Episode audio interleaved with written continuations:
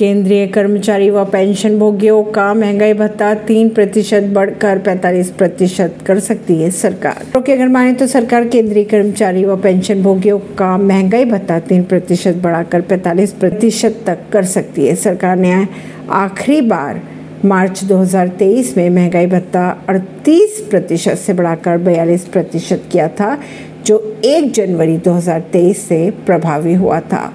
गौरतलब बात यह है कि फ़िलहाल केंद्र के एक करोड़ से अधिक कर्मचारी और पेंशन भोगियों को बयालीस प्रतिशत महँगाई भत्ता मिल रहा है। परवीन सिंह, नई दिल्ली से।